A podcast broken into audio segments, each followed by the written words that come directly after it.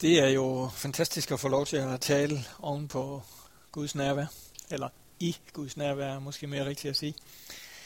Så må vi jo bare håbe, det jeg skal sige, det kan bære det. Øhm, vi skal vi skal starte vores serie her de næste søndage omkring Efeserbrevet i dag. Og øhm, den her prædiken, den bliver måske mere sådan undervisningsagtige end så mange andre prædikener, jeg har, har holdt. Og ideen med at tage fat i et, et helt del af Bibelen, som Efterbrevet jo er, ikke også? det er selvfølgelig også, at vi får tid til, os i vores øh, gudstjeneste her, at komme lidt længere ind bag ved nogle af de vers og nogle af de ting, der står i Bibelen, end vi, vi gør, hvis vi tager sådan et enkelt lille skriftsted ud fra en, en større sammenhæng. Øh, Robert han har den, så han kan sætte den her op, øh, selve det vi skal være, være sammen om.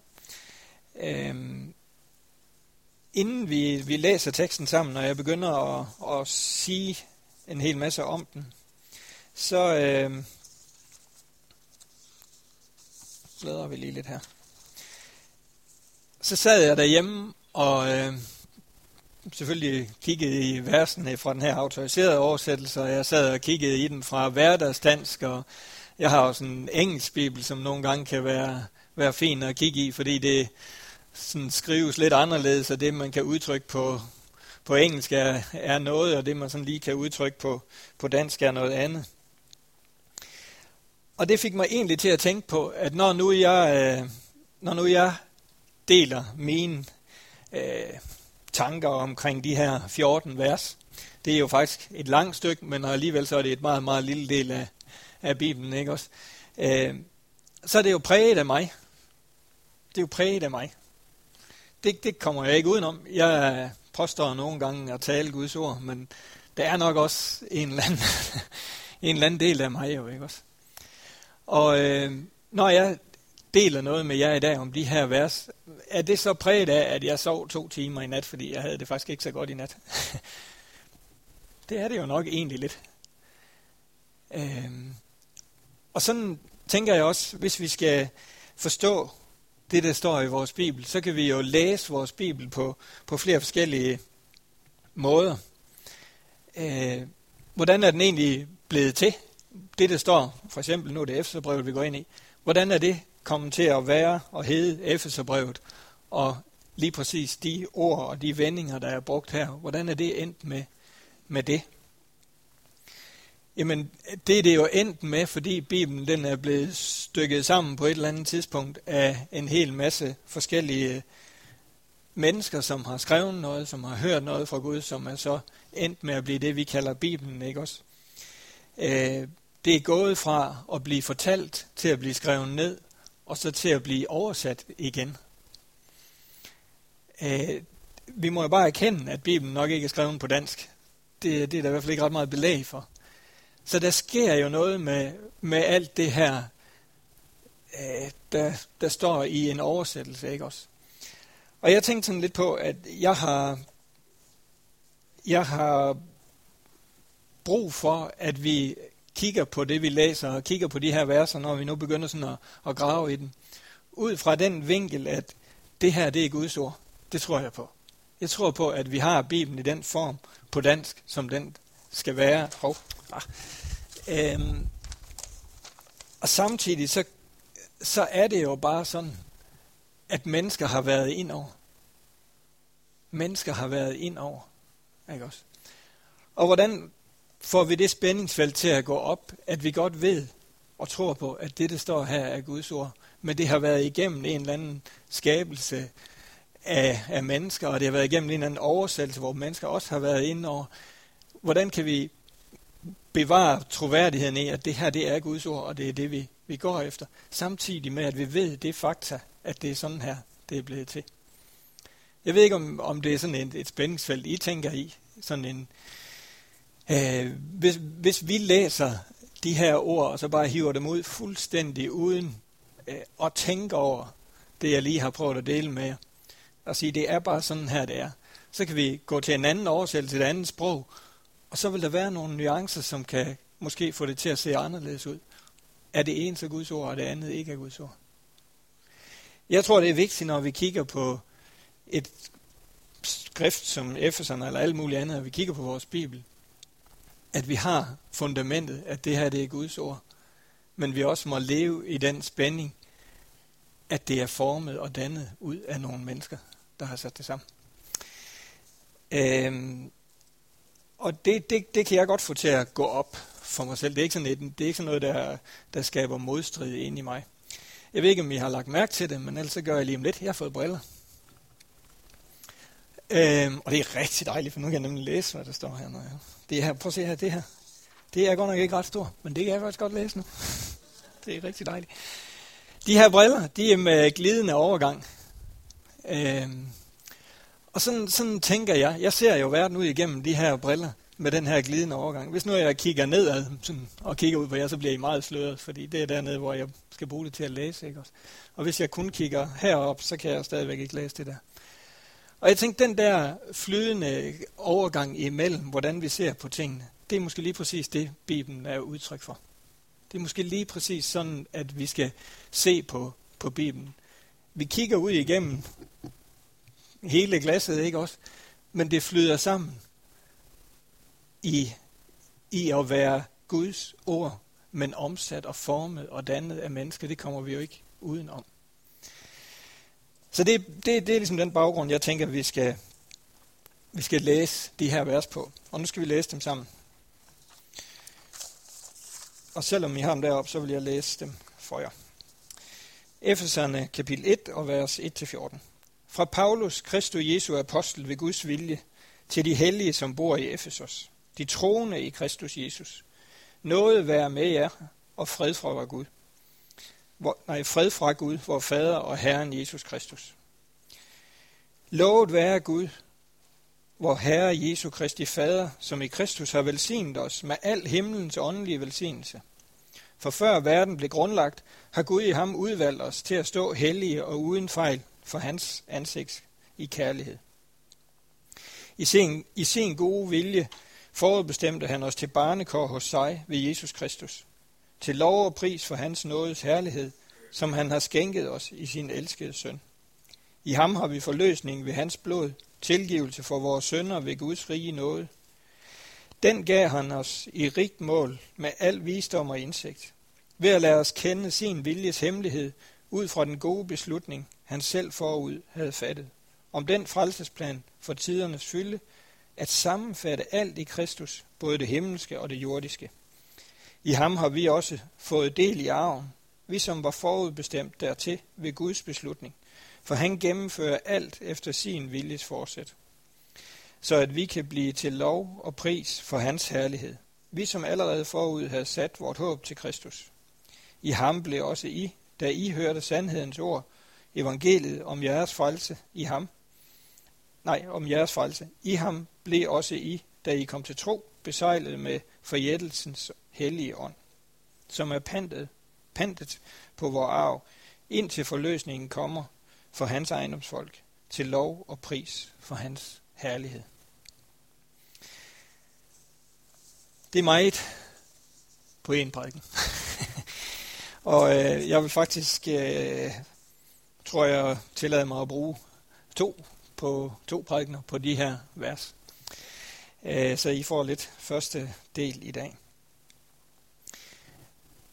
Det her, det er skrevet af Paulus. Det er i hvert fald den opfattelse, jeg har at gå ud fra. Og der er det igen, hvis man giver sig til at læse nogen, der sådan har gravet langt dybt ned i det her, så vil der være nogen, der siger, ah, er det nu også skrevet af Paulus? Havde han ikke en til at skrive det for sig? Og så kan man begynde at grave i det.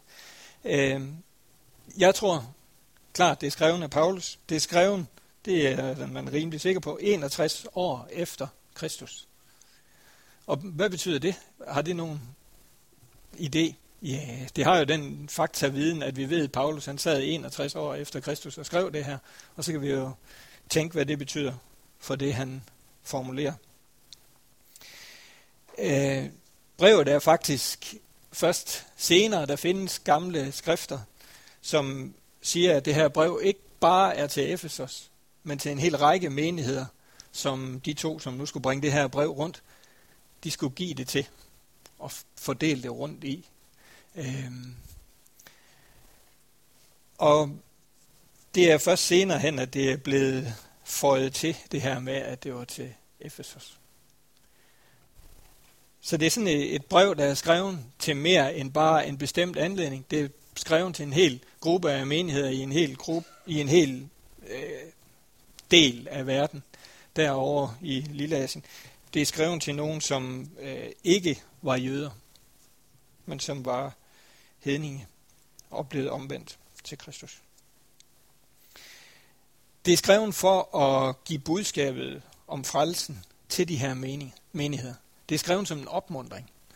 Og jeg tænker, hvis jeg, hvis jeg læser Efeserbrevet med den viden, at det er skrevet til nogle menigheder som en opmundring, så giver det allerede et eller andet ind i den måde, jeg læser brevet på. Så giver det allerede noget ind i den måde, jeg tænker, hvad er det, Paulus han vil her? Jamen han vil opmuntre nogle menigheder, som er bygget på en ikke-jødisk baggrund, til at forstå, at de er i Kristus. Og hvad er parallellen til os med det? Jamen det er jo, at vi sidder præcis samme sted i vores øh, forhold, nemlig at vi jo heller ikke opvokset i en jødisk kultur, og så frelst ud af den. Øh, vi er jo også hedninger, selvom det lyder som sådan lidt et i vores verden og i vores tid hårde ord. Men vores baggrund for at forstå Guds frelsesplan er det samme som de her mennesker, han skriver til i Efterbrevet. Og det synes jeg sådan set også er, er lidt okay. Øh, og vi skal lidt senere kigge på, hvordan det også giver sig udtryk i de her vers. Det er skrevet i en, en klar tone af lovprisning af Guds frelse. I vers 3 starter med, lovet være Gud. Øh, og det er skrevet ud af en, en baggrund, hvor Paulus han tænker, nu skal jeg simpelthen nu skal jeg give dem indledningen til det her brev. Det skal være, at de skal forstå, at der er grund til at lovprise Gud. Fat det nu, der er grund til at lovprise Gud. Og når vi går ned igennem de her Øh, 14 vers, så finder vi ud af, at han siger en hel masse ting. Prøv nu at se her, det er det, I har i Kristus. Lovpris ham. Han er værdig til at blive tilbedt. Han er værdig til at blive lovprist. Det er hele Paulus' tanke med at slå de her ting an i indledningen af Efeserbrevet. Det er skrevet med et klart fokus på, at kirken og menigheden, og ja, kirken og menigheden har en afgørende funktion for at vise mennesker Guds frelsesplan. Det kommer vi også ind på lidt senere. Men igen, så synes jeg, det er en, en, en god tanke at have, når vi læser det. At det er skrevet med baggrund i at vise mennesker Guds frelsesplan. Og hvis du har lyst og tid og alt andet til at læse videre, når du kommer hjem i Efeserbrevet, så prøv at læse det med det her i mente. At det er det, der er Paulus' tanke. At han vil så gerne vise mennesker hans frelsesplan.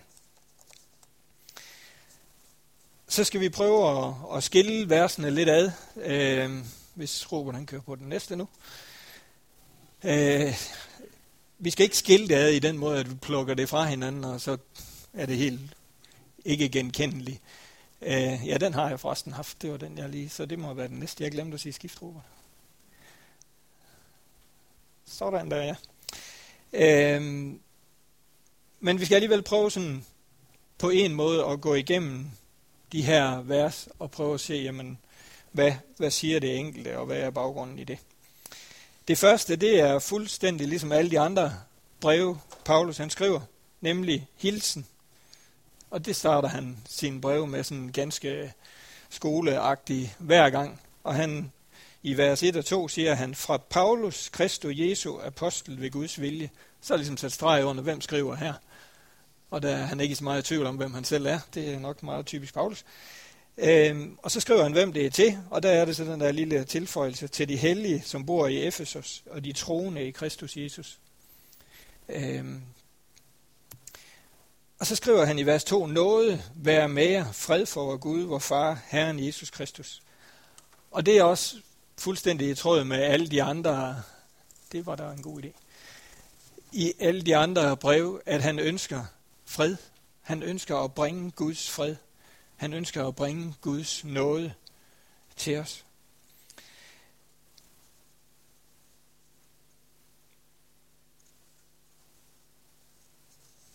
Ja, det skal vi ikke bruge en hel masse mere energi på. Vi går videre til den næste råb, så øh.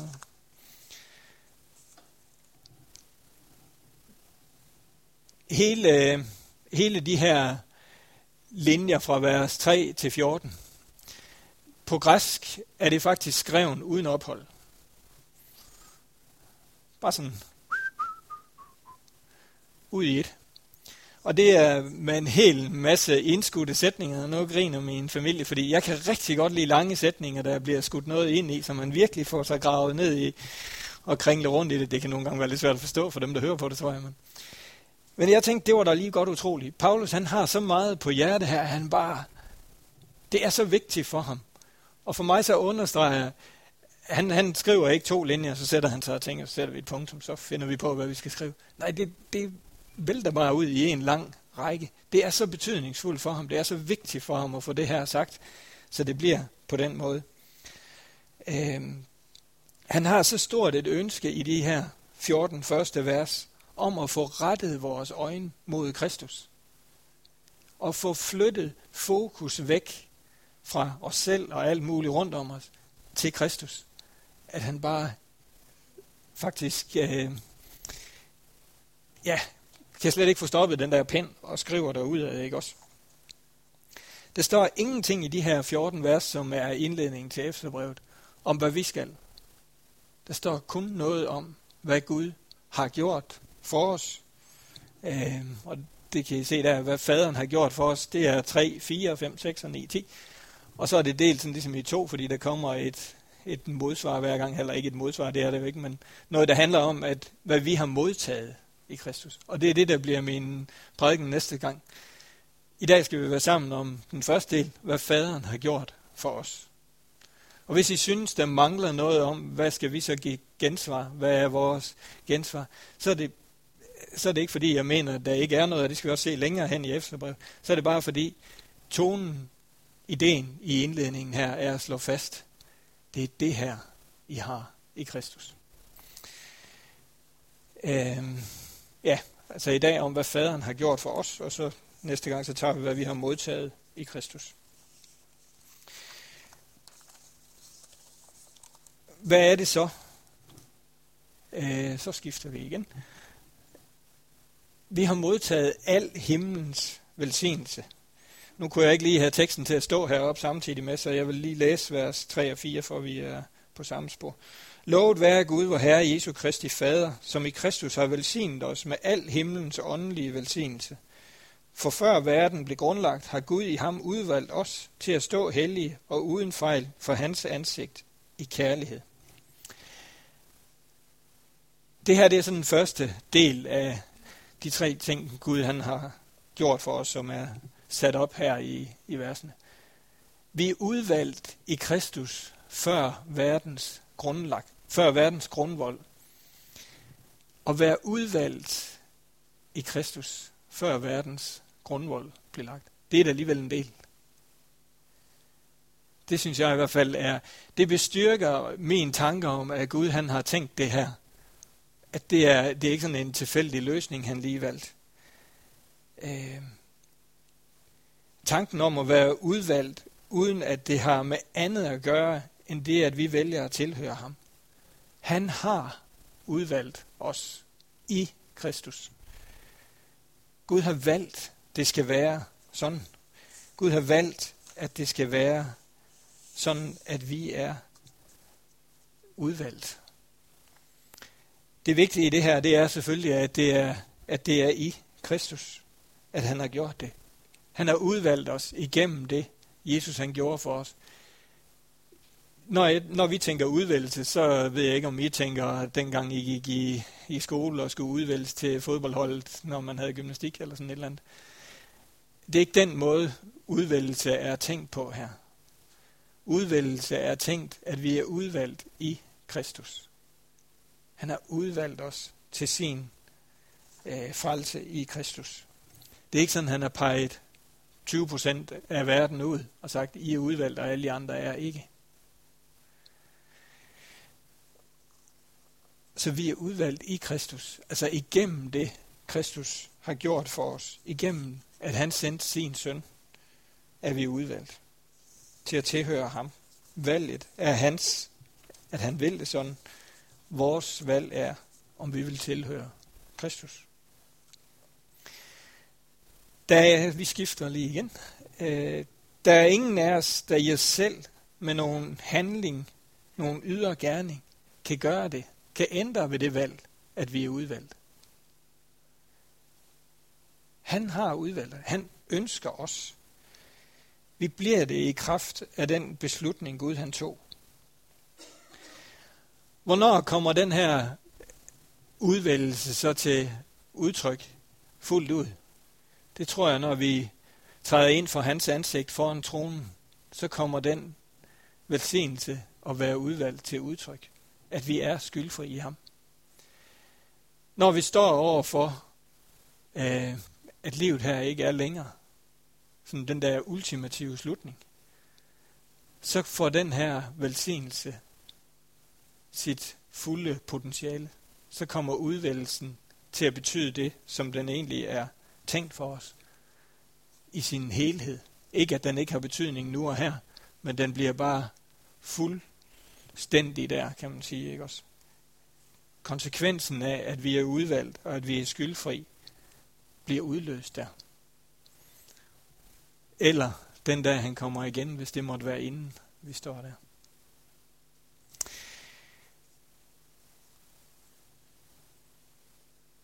Han har velsignet os med al himlens åndelige velsignelse. Det synes jeg jo egentlig også er en, er en del. At vi er velsignet med al himlens åndelige velsignelse. Hvor meget er det lige? Paulus han er virkelig fat i, at det er hele pakken, I får her. Vi har lov til at træde ind i hele den velsignelse, han har til os.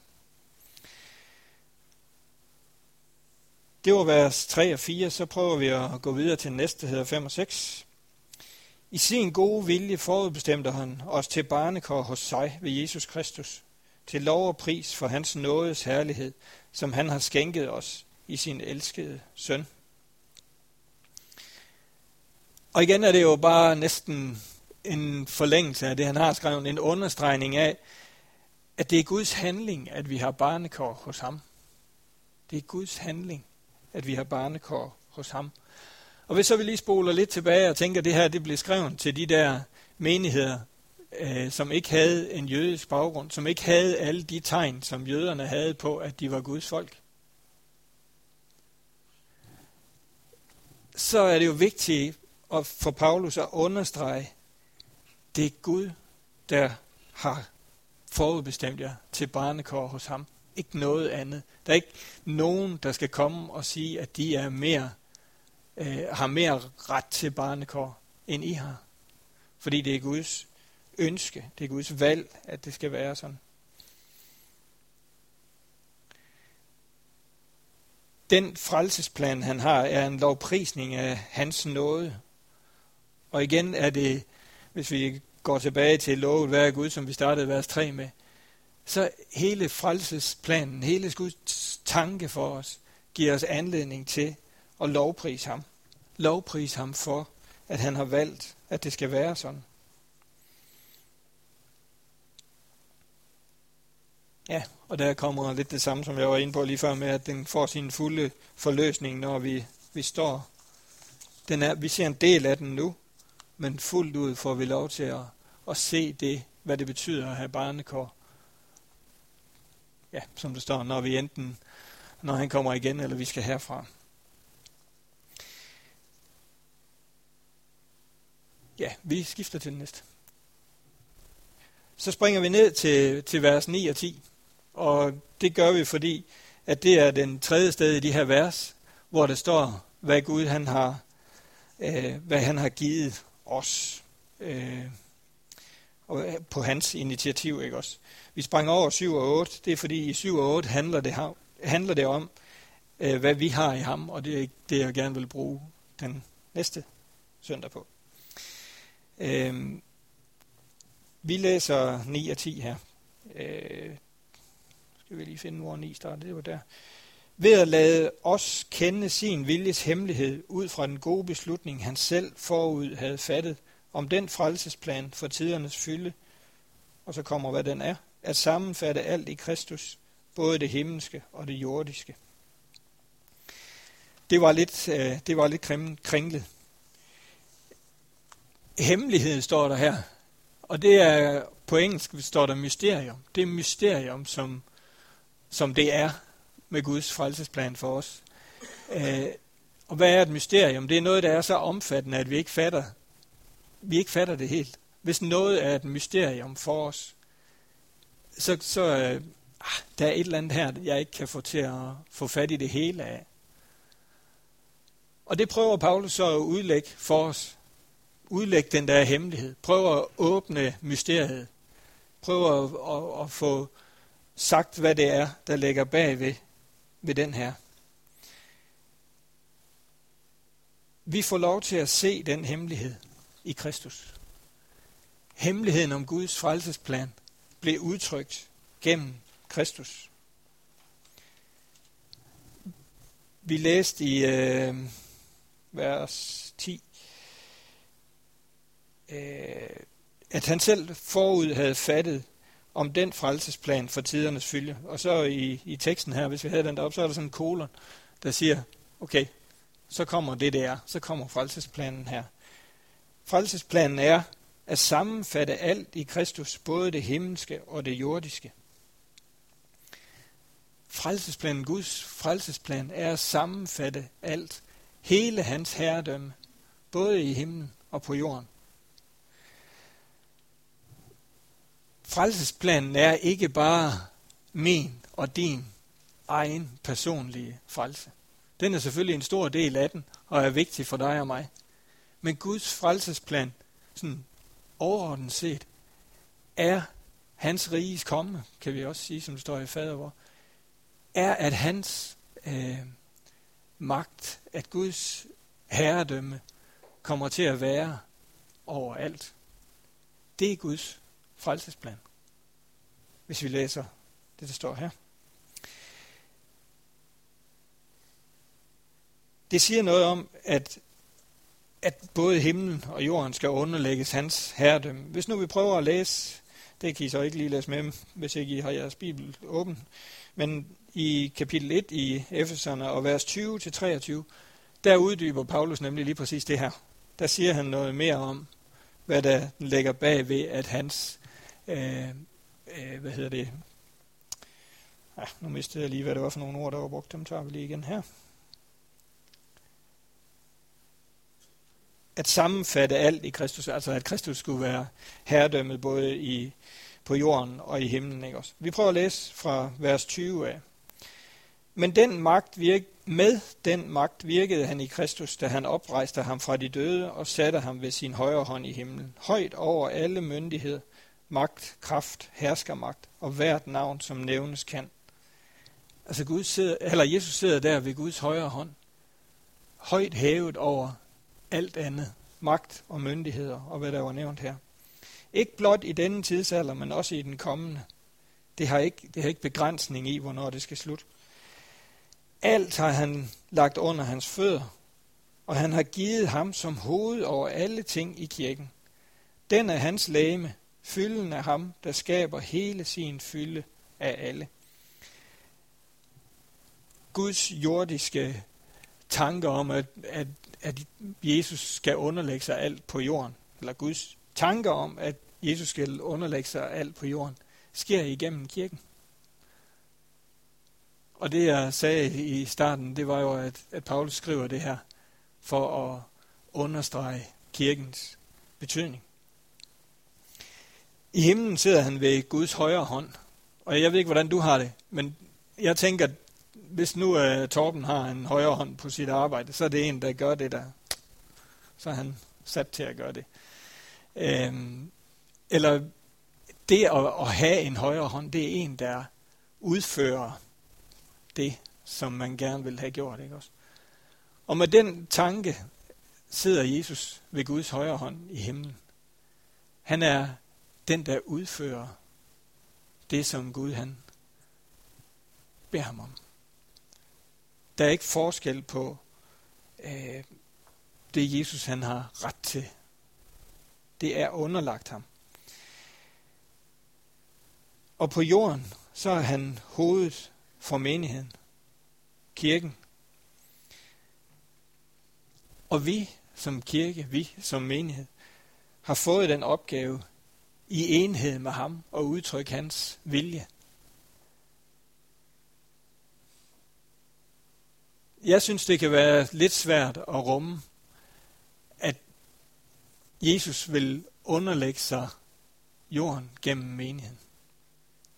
Det er jo sådan essensen af det her igennem kirken.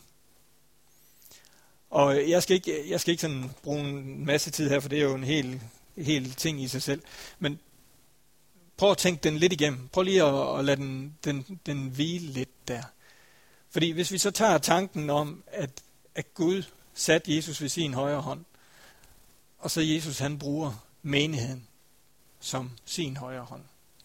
Det er ikke sådan noget, jeg har stor teologisk baggrund for at sige, men det var bare sådan en tanke, der kom til mig, da jeg læste det her. Vi er sat til at udføre og være hans læme på jorden. Vi er udsat til at udføre det, som Jesus han vil bringe øh, til mennesker omkring os. Det er da faktisk en, en okay opgave at gå i. Ikke magt på den der måde, som, som vi tænker magt, men den måde, som vi ser Jesus han udlevede sin opgave fra faderen, da han var her. Det er det, der er grundlaget for, at vi får som kirke den opgave som menighed.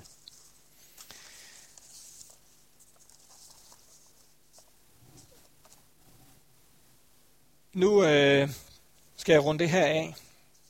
Skal runde det af med sådan lige at, at trække sammen, hvad de her vers, hvis du skifter en gang til ord. Øh, grundlæggende så handler de vers, vi har været inde omkring her, af de 14, så handler det om, hvorfor Gud er værd at prise og tilbe. Og det synes jeg igen er, det er jo godt at give nogle tanker. Hvorfor er det egentlig, at jeg vil prise og tilbe? Hvorfor er det, jeg vil lovprise ham?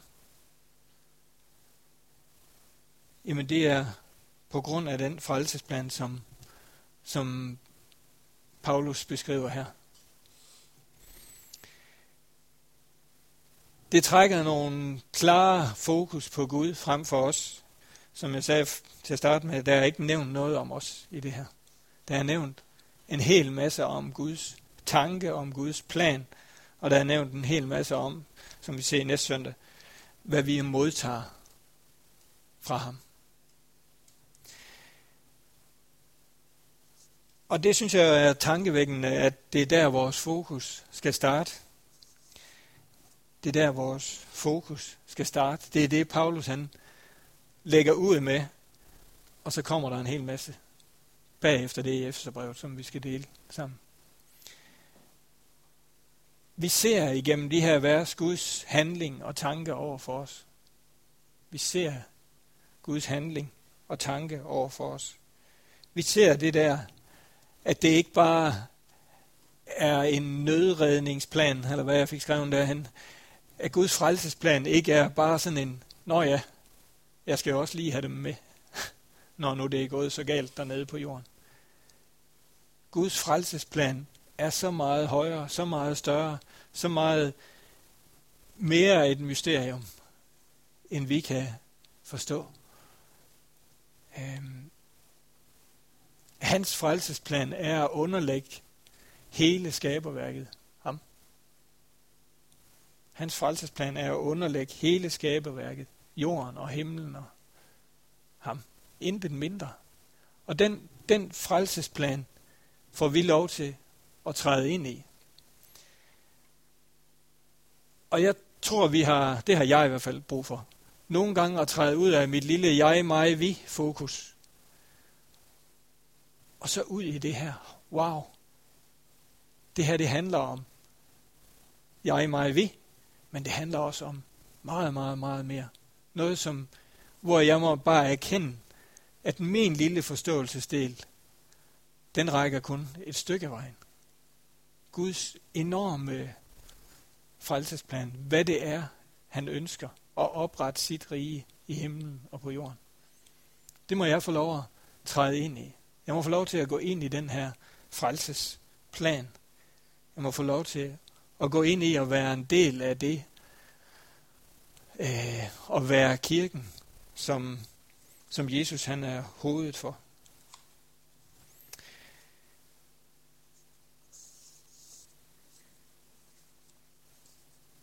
Jeg håber med at, at gå sådan igennem versene på den her måde, at det kan give os igen, eller på ny, eller for første gang, lysten til at tænke, jamen, hov, hvad er det egentlig, der står her? At vi kan få lyst til at grave ned bagved og forstå storheden i, at vi har barnekår. Forstå storheden i hans frelsesplan. Forstå storheden i, at vi har al himlens åndelige velsignelse. At vi kan få lov til at læse vores Bibel med endnu mere dybde, når vi ser for eksempel, at Paulus han havde det her fokus med at skrive Efeserbrevet. Og igen, så sad Paulus og skrev i fængslet, og skrev til de her menigheder, som øh, var ikke jødekristne menigheder. Tror I, Paulus havde så meget øh, viden om, hvad Efeserbrevet skulle blive til år 2015? Paulus skrev jo også ud af den sammenhæng, han var i. Den forståelsesramme, han havde, og så brugte Gud det bare til noget, som var langt, langt større, end hvad jeg tror, Paulus han havde selv evnen til at forstå. Jeg tror nemlig ikke, at, at Paulus forudså, eller havde viden eller åbenbaring til at se, hvad alle hans breve skulle komme til at betyde. Det tror jeg faktisk ikke. Og der er det, at jeg tror på, at Bibelen er Guds ord. Fordi Gud han gav det. Gud han gav det ind i det. Så det blev det. Så forhåbentlig så det at, at reflektere lidt dybere over nogle enkelte vers, kan blive til noget meget større, end at vi bare specifikt siger, jamen nu er det vendt på den her måde, og så må det betyde lige præcis det her. Men at vi får det store perspektiv på. Ja, vi skal bede sammen. Far i himlen, jeg har lyst til at bede om, at de her vers, at de må forny liv i os, forny billedet af din fantastiske storhed over for os og din frelsesplan for os. Far, jeg beder om, at vi må få lov til at træde ind hver især og bare lovprise dig på baggrund af det her. Far, at vi må få lov til at finde hvilen og trygheden og glæden, begejstringen i, at vi er sat ind i dit rige her. At vi får lov til at træde ind i dit rige i barnekår her. Af noget. Fordi du får bestemt, at sådan skulle det være.